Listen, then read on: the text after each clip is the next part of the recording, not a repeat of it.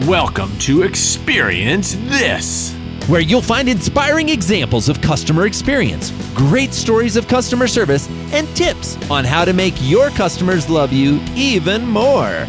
Always upbeat and definitely entertaining, customer retention expert Joey Coleman and social media expert Dan Gingiss serve as your hosts for a weekly dose of positive customer experience. So hold on to your headphones. It's time to experience this. Get ready for another episode of the Experience This Show. Join us as we discuss major shifts in customer expectations, a not so average birthday celebration, and turning customers into raving fans. Pivoting, celebrating, and dedicating. Oh my! sometimes a remarkable experience deserves deeper investigation. We dive into the nitty gritty of customer interactions and dissect how and why they happen. Join us while we're dissecting the experience.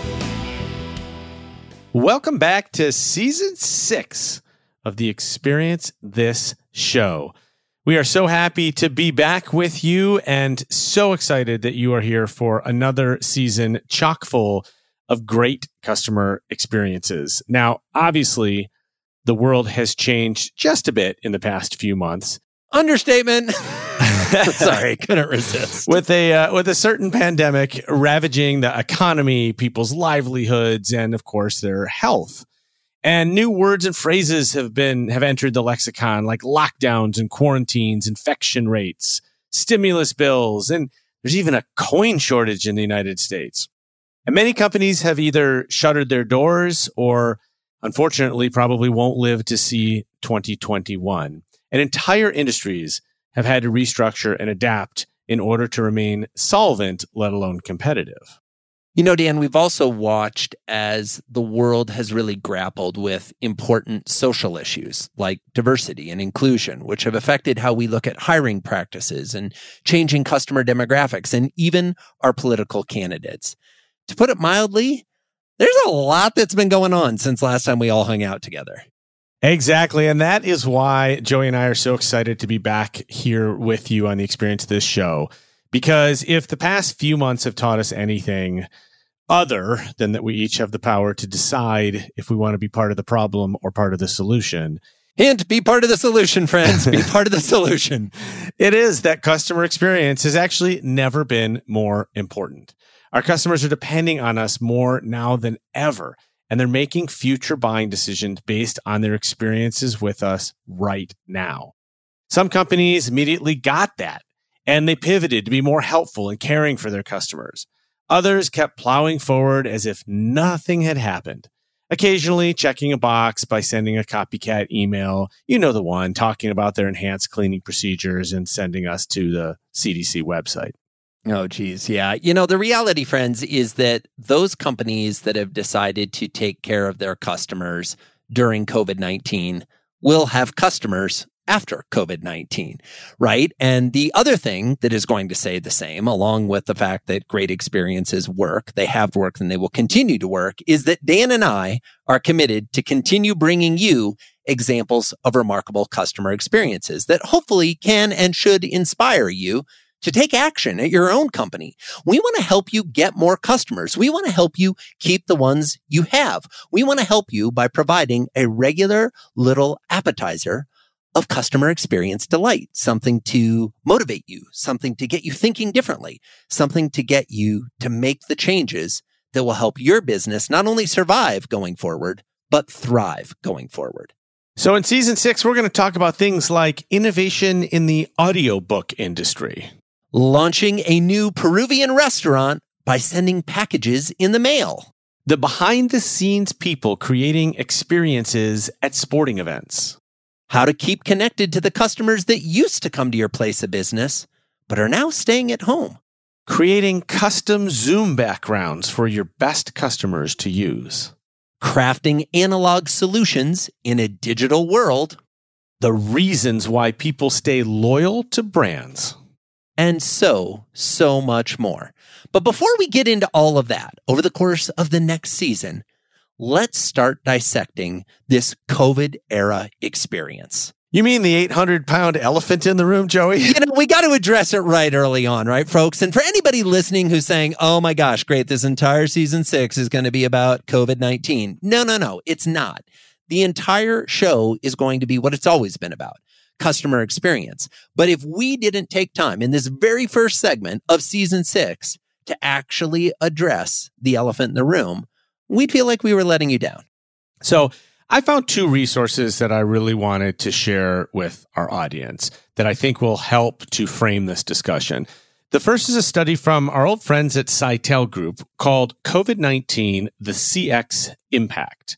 And the second is a terrific article by the consulting company McKinsey. You probably heard of them. I have once or twice. Called Adapting Customer Experience in the Time of Coronavirus. And across these two reports, I found that a few key trends really emerged. And that's what I want to talk about in this segment. The first, which I think we all know conceptually, but are really seeing this happening at the speed of light, is the move to digital. And I think what you said about the speed of light is so true, right? Every company in January of 2020 had a digital strategy. Two months later, that digital strategy was probably their only strategy. Exactly. Or they or it was ripped up and they had to rewrite it. Yeah, exactly. It's a new digital strategy. So the the CMO, Chief Marketing Officer of Sitel, Martin Wilkinson Brown. Great guy. Great guy yeah, and friend yeah. of ours. He is. And uh, he said this in the report and I'm quoting the key coronavirus consumer trend is that increasingly a brand is judged by the strength of its digital channels when it comes to customer experience. Now, the Sitel study found that as COVID 19 forced stores to close temporarily and for people to practice social distancing or even stay home, consumers looked to digital channels to serve their needs. 76% of respondents said that they'd made online purchases for things that they normally would have purchased in person. But what's really important and interesting is that 57% said that they will continue this behavior once the pandemic ends. Now, McKinsey also found that, and I'm quoting again, digital adoption has grown strongly even among the most digitally resistant customers. And so its article came to a similar conclusion. Quote, it's likely that many customers who have converted to digital services will stick to them after the immediate health crisis is over. Companies who make this shift to digital and deliver superior experiences have an opportunity to increase adoption and maintain these customer relationships after the crisis. Unquote. Dan, not only do I agree with everything that you said, from whether it's from the folks at Sitel or the folks at McKinsey, but we've experienced this in our own lives. We used to order some of our groceries online for delivery. Now we order all of our groceries online for delivery. I had never had the chance to really experience telemedicine before this but ended up in a scenario where my wife Barrett had something in her eye and we were trying to figure out, oh, do we go to the eye doctor to get it looked at? But uh, do we really want to be out like in a medical environment when there's a pandemic going on? And so we called the eye doctor and they were like, just text us a picture of what's going on. And we texted the picture and they texted back and they're like, yeah, here's what it is. Nothing to worry about. It'll be fine in about a week or two. And if it's not, call us back. Now, what's fascinating about that, and sorry, honey, for the HIPAA violation I just committed there. Uh, but the moral of the story being not only are the companies that have a digital strategy that have gained customers during this time going to potentially keep those customers, but the customer's expectation for a digital solution is going to go up. I mean, I'm at a place where I don't want to go to the doctor if we can solve this via FaceTime or texting photos. I don't want to go out and waste my time traveling from my home to whatever office it is if we can do that electronically. Yes, ladies and gentlemen, Joey has just admitted to the world that his wife actually has an eye.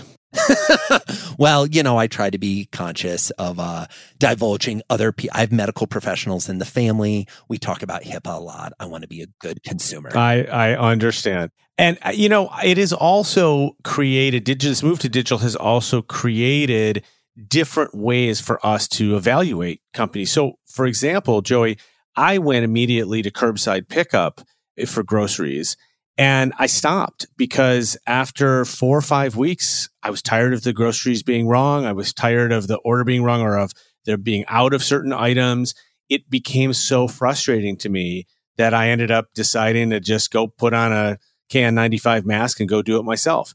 I mean, folks, this has now been going on for multiple months. And so the move to digital has happened. It's going to stay and your company has got to excel at it. Otherwise, you're going to lose customers to the competition. Let's move on to the second trend in the article, which was the move to home delivery. And McKinsey says that home delivery has gone from a convenience to a necessity. And as Joey pointed out, this isn't just pizza delivery anymore. This is grocery stores, pharmacies, meal delivery services, even car dealerships that are picking up and dropping off cars at people's homes for repair and maintenance appointments. I had a bicycle picked up and dropped off for a, a repair and, and maintenance appointment. According to Statista, the grocery delivery app Instacart saw month over month growth of 218% as the pandemic began. Yeah, it was a good time to be in the home delivery business. If there's an upside to the pandemic, it's if your business, like Instacart, was primarily built around home delivery, you experienced growth at a very accelerated rate.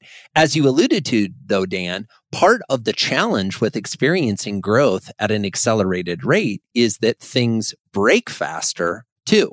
And so I know Instacart had to go out and hire a bunch of new shoppers. There were a bunch of people who sadly lost their jobs and were looking for jobs. And as Instacart and Amazon and some of the other companies who are seeing increase in business were kind of there to fill the void of people that were looking for jobs. The problem was there wasn't a lot of time for training. And there wasn't a lot of time to necessarily make sure that that Instacart shopper who was going to be going to the store and shopping for your stuff, although you were doing, you know, curbside pickup, Dan. So that was theoretically store employees. But the reality is there's, there's a learning curve on this stuff too. I think what's interesting though is in this move to home delivery, we've had the chance as a society, at least here in the United States. And I think it's been, you know, prevalent globally, but probably accelerated here in the US because of how long this crisis has continued to affect the US compared to some other countries who have got, done better job. But we won't get into that. The moral of the story being we need to make these shifts and customers want the convenience. They want to be able to order this stuff from home. And I think more and more consumers are realizing that the shopping process versus the convenience of having delivery just isn't always worth it. You know, sometimes it's nice. And sometimes, as you allude to, you know, if you want to get the order exactly right, you want to go do it yourself. But sometimes it's okay if it's not perfect, if it's done. And I think that's kind of what has happened across a lot of these home delivery services. Absolutely. So the third trend is a focus on safety. And this applies to both customers and employees. And I actually got to write a blog post for our good friends and show sponsors, Avtex. So if you go to Avtex, Avtex, avtex.com and look at their blog, you'll see this post. And I'm sure you've heard of the famous psychologist uh, Abraham Maslow, who uh, created the famous hierarchy of needs in the 1960s. It's such a nice little pyramid. It is. It's a great pyramid, and uh, it's it's got five tiers of human needs ranked from the physiological at the bottom, which are the most basic needs, to self actualization at the top, which are the needs that are the most difficult to attain. Well, safety needs which include both safety and security, are considered basic needs and they're ranked just above literally food and water and warmth and rest. yeah, right? they're right. They're, this is the bottom of the pyramid, folks. If you don't have your safety needs taken care of, it's kind of the case that nothing else matters. Exactly. And which is why I, I am willing to predict here today that safety is going to be the key word and key trend in customer experience in the next uh, six to 12 months for sure. So, Psychology Today magazine noted that there are five elements to what is commonly referred to as psychological first aid. And this is something that's often administered to victims of natural disasters and is equally applicable to the current pandemic. Now, those five elements are one, help people feel safe, two, create a sense of calm, Three, help regain a sense of control and self efficacy. Four, feed the need for social connection. And five, believe in the power of hope. And I have to tell you, Joey, I kind of related to all five of these things right now.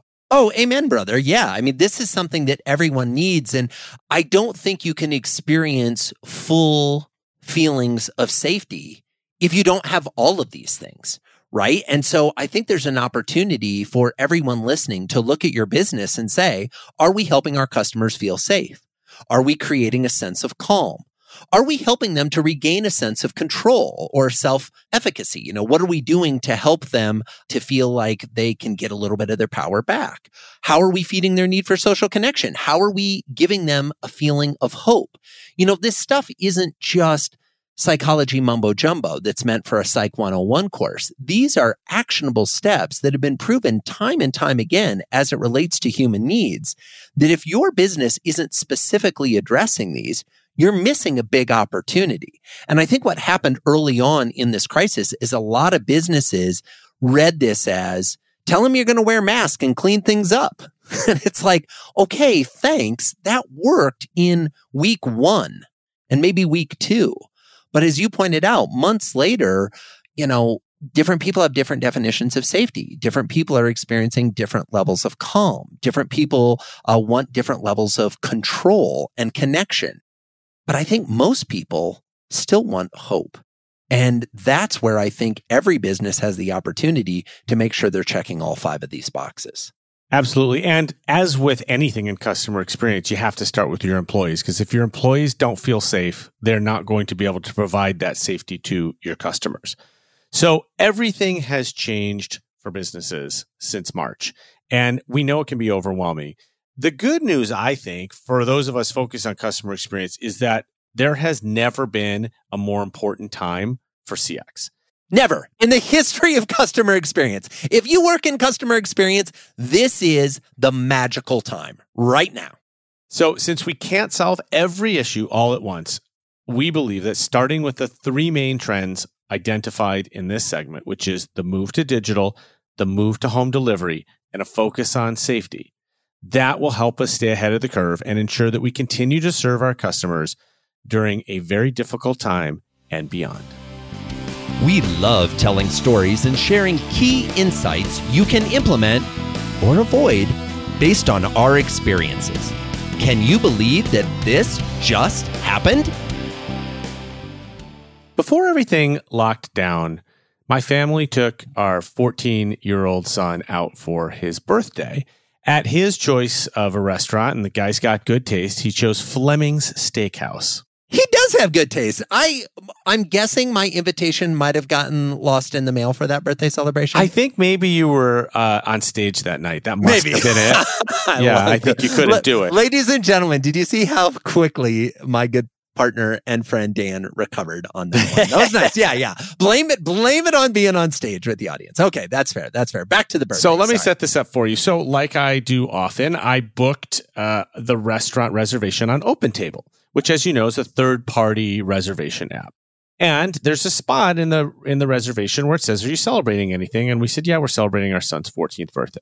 Which let's be honest, anytime you fill that out, you always wonder, are they going to do anything with that? Exactly. I filled it out plenty of times where they might as well have said, you know, what's your, you know, horoscope for today? Cause it would have been about as impactful on the experience I had. Most restaurants don't seem to pay attention to that field the way they could or should. Exactly. Well, we walked in and uh, told him our name and the guy took one look at us and pretty much figured out who the 14 year old was. Oh, and the, it's the hair. The, it was the hair there, wasn't yes. it? that that was the only way he knew.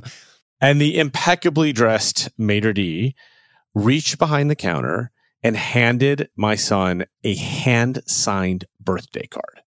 And Ooh. the outside of it says happy birthday. And the inside uh, says, thank you for celebrating with us. Best wishes from your friends at Fleming's Prime Steakhouse and Wine Bar. And then somebody wrote in, and many more. And I was stunned because you thought to yourself, not only is this his great birthday, but we're going to talk about this on yeah, the show. Ladies yeah. and gentlemen, and, the show writes itself. And Dan and I go about our lives, and the show writes itself. Exactly. And that's why we keep going and going like the Energizer Bunny. So, I, I mean, I've celebrated a decent number of birthdays. at restaurants, and uh, and I have never seen this happen. So he's uh, he's walking us to the table, and he kind of winks at my son and says something like, I can't remember the exact words, but something like, you know, we're going to have something special for you after you after your dinner. And it was at that moment, Joey, where I realized we weren't getting a slice of cake and a candle right? Yeah. Because that's what you get. you don't set that restaurant. expectation unless you're going to do something special. Yeah, and and Yeah, look, yeah, there's like it. nothing wrong with a slice of cake and a candle. It's really nice. Nothing wrong it- at all. But it is certainly not unexpected. Nor remarkable. Right. So we had a lovely dinner, and uh, after the dinner was over, the uh, waiter returned with a plate that had. It's a little hard to describe, but on one half of the plate, the chef had used cocoa powder and obviously a mold of some sort of stencil to write happy birthday in cocoa powder, which was super cool. Oh, nice. On the right side, instead of your typical slice of cake, was a box that had four handmade chocolates, each one in its own little section of the box. And coming out of the top was not a candle, but a sparkler. Oh, nice. And Let's get the fire extinguishers, folks. This is going to be a big one. I'm telling you, if that's the only, if it was a slice of cake and a sparkler, I think we would have all been impressed. Like, Yeah, the, the sparkler's really the piece totally that made it. top here. But yeah, these- yeah, but- absolutely. But the the waiter explained to us that these are handmade by their pastry chef, and you know, and they were amazing, right? And it was also a little bit lighter than a big piece of cake and all that. Well, yeah, you each had a bite, basically, Yes. as opposed to 70 bites, which, let's be candid, if you've had the pleasure of eating at a nice steakhouse like Fleming's, by the time you get to the dessert, usually there's not enough room left. Your stuff, right? yes. You, you've had your steak, you've had your sides. It's been a filling meal. But so what I loved about this was the presentation was amazing. It is one of these things you and I talk about being shareable, right? I mean, what do you think my 14 year old son did? Even for a guy like you that's not particularly social media savvy, what do you think he did when this thing So, came out? given that he's 14, I'm guessing that he snapped it or TikToked it or did something where he filmed a little video and put it onto social while he was sitting. nice work, Joey. I, you got the that? nomenclature Ladies down. and gentlemen, he can talk the lingo, even though I'm not on the platforms. Don't come looking for me. I'm not there. I just lurk. It's awkward. It's inconvenient, but I try my best. But yes, he took a picture of it so that he could snap his friends. I took a picture of it because I knew You was gonna- tweeted. I tweeted, and, Yeah, and I were knew it was uh, going to make the show. But uh, I think the lesson here, you know, you and I have talked about birthdays before, and uh, you told a great story uh, a, a couple seasons ago about a Dear Rain. Man, dear Rain Man, what episode was it? Oh, I know you know. sixty-six in season Yeah, three. see, ladies and gentlemen, you think we might do this research in advance before we start recording, but we don't. Dan is just a savant, not the idiot part, the savant part, when it comes to knowing our episodes. It's amazing. Yeah, episode 66, back when I was at the Gaylord Texan Resort on my birthday, right? That's Yes, the one you're and, referring to. and the whole thing that was remarkable to you was that somebody remembered your birthday. Somebody now remembered my birthday, but they asked for my driver's license and my credit card to confirm. And the receptionist at the Gaylord Texan Resort actually looked at my driver's license, which has my birthday on it, and realized that she was reading the date of my birthday on the actual day of my birthday and took the extra step to say happy birthday. And then if you haven't listened to that episode, go back and listen. It's an oldie but a goodie. They delivered a card that was signed by all the front desk staff and some of the other people in the senior management team to my room later that night, along with some little birthday treats. So yeah, we all have birthdays. Right, which is And awesome. yet, how many businesses completely miss the opportunity to acknowledge a customer's birthday when they know what the birthday is? Exactly, exactly. There must be dozens of companies that know our birthday. Uh, every time we've applied for any sort of credit or a, a credit card or a mortgage or whatever it is, they know our birthday. Our All the birthday is- utility companies, every single utility company knows your birthday. yes. They do nothing with it. And so use your customer data to improve the experience. I mean, another example that I remember, uh, one of my favorites was uh, episode 50, season two, uh, where we talked about Chewy and, uh, and the best customer service email ever written that included a reference to the customer's cat's name, Roma, right? And how, how much that touched her because they remembered her cat's name and how personalized that was. Yeah, everybody wants to make this harder than it is. Like let let's let's break it down a little bit, folks. Yes, you need to pay attention to gather the data. But then all you need to do is feed it back to the customer. What do I mean by that? You have to empower your employees to listen to the conversations they're having, to observe their customers in the native habitat, to investigate what's going on with the people who do business with you, to identify some of these key personal markers, a birthday, a pet's name, a favorite hobby, the sports team they root for, their kids' names, where their kids go to school, you know, their, their favorite place to go on vacation. The thing that you're tracking doesn't matter. It matters that you track it and that you use it. And I think that using it is where most businesses fall apart. I mean, we mentioned birthdays. Most businesses that have a record of our birthdays, Dan, don't actually acknowledge our birthdays. And I don't know about you, it wouldn't take that much to stand out when it comes to acknowledging my birthday, right? They could send a birthday card. They could send a little, they could make a little happy birthday video for their entire team where they just sing happy birthday, not to me personally, but then send that video to me so that you get to see all the people who are working on your account or working on your business. It doesn't have to be the same experience that other brands give. You can do something unique. You can do something special and it's not that hard to stand out. Absolutely. And that's what gets us back full circle to the birthday cake and the candle. The birthday cake and the candle is a lovely gesture, but it's completely expected.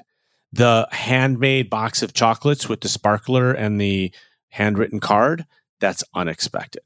So it's not about spending more money. It's just about being a little bit different and not doing it the same way everybody does it because you think that's what people want, but actually going the other way and trying to do something unique so that you are memorable and remarkable.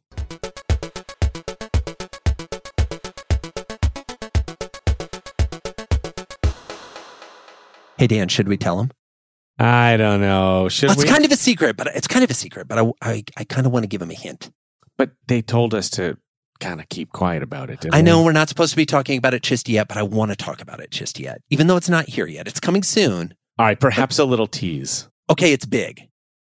I'm go. excited about it. Are you excited about it? I'm actually super pumped, Joey. I'm super excited about it. I haven't been exci- uh, this excited about something probably since uh, hanging out in the arcade playing Gauntlet. Oh, you mean Galaga, right? Oh, Galaga too. Yeah. Gauntlet is a separate game. Galaga, fabulous. Yeah. Nice reference, but Gauntlet, pretty awesome too. Uh, because when you played video games, what did you get? A whole lot of fun. I don't know what the answer to that question is. Oh my God, so great. You did get a whole lot of fun, but you also got points. Oh, I love scoring Leaderboard. Leaderboard. Who's up? Who's got the points? Who's got the high score? There's going to be a chance What for were a high your score. Joey? What were your initials when you got on the CJC, baby. Yeah. oh CJC? Yeah, Yeah, CJC. I know this is going to surprise oh, you. Mine was CUB. Oh, shocker. Shocker. Puppy cub. I love it. I love it. Okay, so here's the thing. We can't talk a lot about it, but here's what we can say.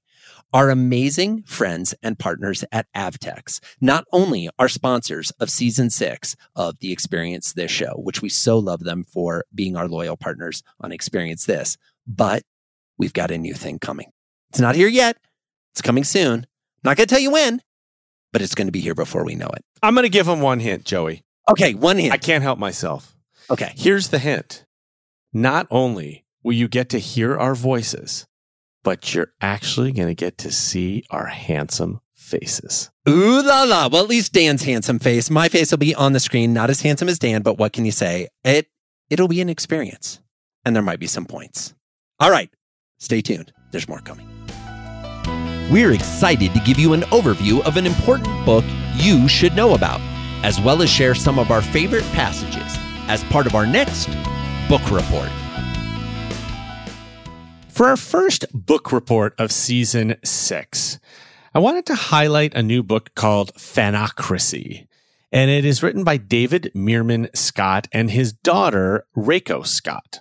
Now, David Meerman Scott is an entrepreneur and keynote speaker. And I had a chance to see him at the inbound conference and then didn't. I couldn't because I had some, I think I had a flight delay. And so I missed his presentation. I was really, you, you must not have been flying on Delta. David's a great guy, though. I got to tell you, I've had the pleasure of being at the same events David has been at. He's an amazing human being, and this is a great book. Yeah, he's a great speaker as well. But I, because I did get to see him at Social Media Marketing World, and he absolutely blew me away. So he's a great speaker. He's written 10 other books. I think he's most famous for a, a, book called Newsjacking and also The New Rules of Marketing and PR. And he actually wrote an entire book of marketing lessons from the Grateful Dead. Uh, and you'll hear in a second when he reads the overview of his book that he has been to many, many, many Grateful Dead concerts. So he wrote his latest book with his 26 year old daughter, Reiko on fanocracy or how to create raving fans. And I have to tell you, the first thing that impressed me about this book, the foreword was by none other than Tony Robbins. So you kind of figure like, all right, this is going to be serious here. You gotta love that. You gotta love Tony's a, a, great guy and has a great message. And I love that David's book started out with that. You know, one of the things that I saw that was connected with the book, and I actually saw a video of it, which really helped bring it home, is David went around and he asked the 20 Democratic candidates for president the same question. And the question was this Besides your work and your family, what are you a fan of? Now, the reason he asked this and the reason he says besides your work and family is because most people, when asked, what are you a fan of? Their default answer is going to have something to do with their work or something to do with their family. But what David was trying to get to is what are the other things that make you tick? What are the things that make you human? What are the things that make you special? And I say he asked the 20 Democratic candidates. He also says in the video, he went to a rally for Donald Trump, and he was going to ask uh, President Trump the same question, but the president didn't take any questions, so he wasn't able to ask the question. But he did share video from the Democratic candidates that he asked. And a couple of interesting things came out from this. Number one, the variety of answers, uh, the difference between how some candidates tried to dodge the answer question or maybe pivot it back to one of their talking points. But the one that stood out to me was Kamala Harris. And when he asked her this question, first of all, she lit up like a Christmas tree. She was so excited about her answer and started talking about her love of jazz and particularly listening to her father's albums of Miles Davis and John Coltrane. And he actually shows video footage afterwards of her continuing the conversation with him after the event. And it's clear that he's hit a nerve. And what I loved about this is when we find the thing that someone is truly a fan about, they love to talk about it. Absolutely. And I love the word passion as well, which she clearly showed in this video, in which the other respondents talked, uh, used passion as they were talking about the thing that they were interested in. And uh, I'm going to give you about 30 seconds to think about this, Joey, because I'm going to ask you as well. But for me, the thing about what am I a fan of has always been this. I mean, if you ask anybody that know, knew me in high school, uh, the first thing they'll tell you is he's a Chicago Cubs fan and it was just part of my being and uh, and something that also I would light up about every time I'd get to talk about it. And I think it's so important to have that thing that isn't about work and isn't about family. Although you can enjoy sometimes your hobbies with uh, with work friends and family friends, but it really is about what other part of your life just gets you going. And so for me, it is uh, the Chicago Cubs. How about for you, Joey? You know what's interesting is as I think about this question, and I want to be clear, I'm not trying to dodge it. The answer has kind of changed over time you know, when I was growing up, I remember being very, very into space and space exploration. And then when I was in college, I went to the University of Notre Dame. I was very into the Fighting Irish and to the Notre Dame Glee Club, who I sang with. And I know we, we've shared on the show before, and we've even had a singing episode on the show. You know, you and I both have that common love of singing. But I think if you were to ask me today, what is the thing I do on outside of work and outside of family that I absolutely love. It actually takes me back to something I was a fan of when I was a kid that has kind of re been reintroduced to me as an adult via my kids. And that is building with Lego.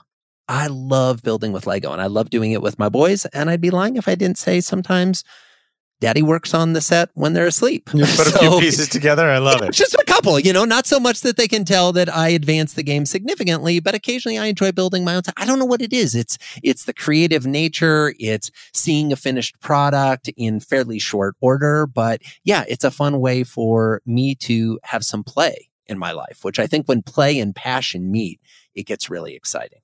That's awesome. So, as usual, we have asked the author to share with us an overview of the book in his own words. So, here is David Meerman Scott talking about his new book with his daughter, Fanocracy. Over the last few years, I noticed that the pendulum has swung too far in the direction of superficial online communications at a time when people are hungry for a true human connection. So I started talking about that with my daughter, Reiko. She's now 27. We started about five years ago having this discussion. And I said, Oh my God, I'm such a Grateful Dead geek. I've been to 75 Grateful Dead concerts, 804 live music concerts in my life. And Reiko said, I know, Daddy, I'm a massive Harry Potter fan. So we got to thinking about how so much online is superficial and it bugs the hell out of people. When you get on an email list and you get a constant set of emails or someone connects with you on LinkedIn and tries to sell you something, yet at the same time, we're fans of the things we love. So Reiko and I spent five years researching this idea of fandom. Our thesis is that fandom is something that any organization or any person can create. The same ideas that build fans of the Grateful Dead and build fans, ha- fans of Harry Potter can be achieved by any organization. We found examples of all kinds of government agencies, nonprofits, B2B companies, software companies, consumer product brands, doctors, lawyers, dentists that have built fans. In fact, we found a government agency that has over 50 million fans. You can be walking down the street in any city in the world and not be surprised if somebody's walking towards you wearing a t-shirt with a NASA logo. NASA has 50 million fans. There's no question after doing the research, which became our book, Fanocracy, turning fans into customers and customers into fans, that my daughter Reiko and I learned that anybody can build fans. And in our book, we have a prescription for how anyone can do it. I love it. You know, when I hear the reference to his daughter's love of Harry Potter. I have to admit, my boys are just starting to get into Harry Potter. Uh, my boys are seven and four, and we're reading the Harry Potter books out loud at night to them. And the idea of someday writing a book with something that my boys love, uh, right, co-authoring a book with them is really appealing. The other thing I want to point out is that mention of NASA. I actually had the pleasure of working with NASA on a project years ago, and it's actually when I list out my bio of companies I work with, it's one of the ones that the most people react to. And I think he speaks to that in the sense that they have 50 million fans. Like if you are associated with NASA, people are excited about that. And so I think what I love about the book, and you know, David highlights this in his overview, and it really can be found in the pages of the book, is when you can connect with people on something that they're a fan of or their fandom, it creates a different level of connection. Absolutely. And and we talked about it in the last segment too about finding that one thing that personalizes the experience for your customers and oftentimes that is something that they're a fan of. And it's no surprise that a lot of business gets done on golf courses, for example, right? Because people are fans of golf and they love playing and it, and it becomes not just a sport, but really a, a lifestyle, a religion almost. And everybody has one. And I, and once you know it, you have this automatic conversation topic uh, that you can have with them, even if you're not particularly well versed in, say, jazz. Uh, you at least can start a conversation with somebody, and you know that you're going to kind of reel them in because you're going to you're going to see them uh, light up as uh, Kamala Harris did when she was talking about it. Uh, so we also like to do something really cool here on the show, which is that we ask our authors to share with us their favorite passage from their book. And then Joey and I are going to share our favorite passage. So here again is David Meerman Scott reading his favorite passage from the book. As we discussed our experiences over many nights across the dinner table, we began to consider the ideas that you will now find in our book. It was a sharp reminder to both of us that hobbies and passions don't disappear as soon as one steps into adult or professional life. We both agree that the myth of unyielding professionalism can obscure our genuine connections. That's why we chose to write this book. Exchanging texts about television shows or comic books has gotten daughter, Reiko, through study hours that extended far into nights that would have otherwise felt endless. And father, David, has forged deep, lifelong friendships with those who are as passionate about live music as he is. To love things outside work is to make meaningful connections with like minded people. To achieve the success that comes with developing passionate fans of your business, fandom culture is necessary. Yet there's another important reason to understand these ideas, as we said earlier. Exposing ourselves to people who share our interests leads us to live a happier life. And when you can introduce your fandom passions and bring in others who are completely different from you and they become fans, you create an ideal environment, a place where great things happen. So I also selected uh, my favorite passage, uh, which I'd like to read now. And here it is. The fundamental ingredient for true fandom, meaningful and active human connection, demonstrates a shift in the way a company relates to its customers. A true fanocracy mobilizes people to think, feel, and act together with a helpful, positive force during difficult times. Now, I love this for so many reasons. Obviously, the human connection part, we've said it many, many times on the show to quote our mutual friend Bryan Kramer, it's no longer B2C or B2B, it's H to H and human to human. And especially during a time where we're all stuck at home, we're craving human interaction. And I love the piece about it being a helpful, positive force during difficult times. As I noted earlier in the show, we're all either part of the problem or we're part of the solution. And hopefully out of this difficult time comes some good. You know, I think connection is always powerful. And all too often we talk about connection with our customers. But my favorite passage actually uh, dives to the other side of the equation. That is our employees.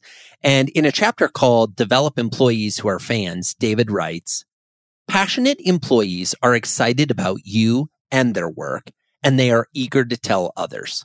People who feel trusted and are allowed to make their own decisions become passionate about their company. Passion can become a habit.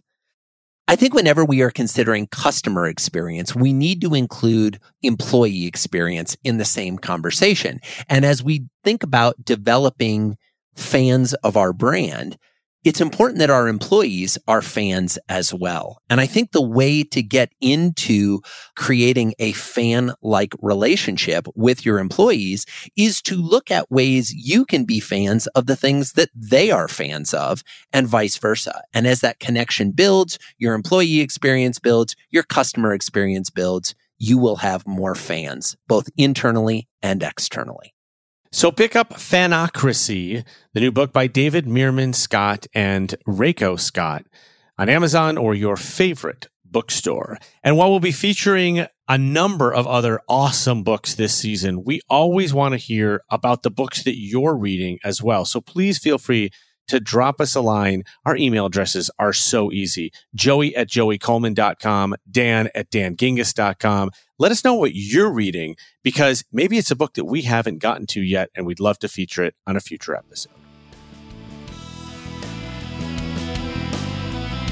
Wow! Thanks for joining us for another episode of Experience This. We know there are tons of podcasts to listen to, magazines and books to read, reality TV to watch. We don't take for granted that you've decided to spend some quality time listening to the two of us. We hope you enjoyed our discussions, and if you do, we'd love to hear about it. Come on over to experiencethisshow.com and let us know what segments you enjoyed, what new segments you'd like to hear. This show is all about experience, and we want you to be part of the Experience This show. Thanks again for your time, and we'll see you next week for more Experience This.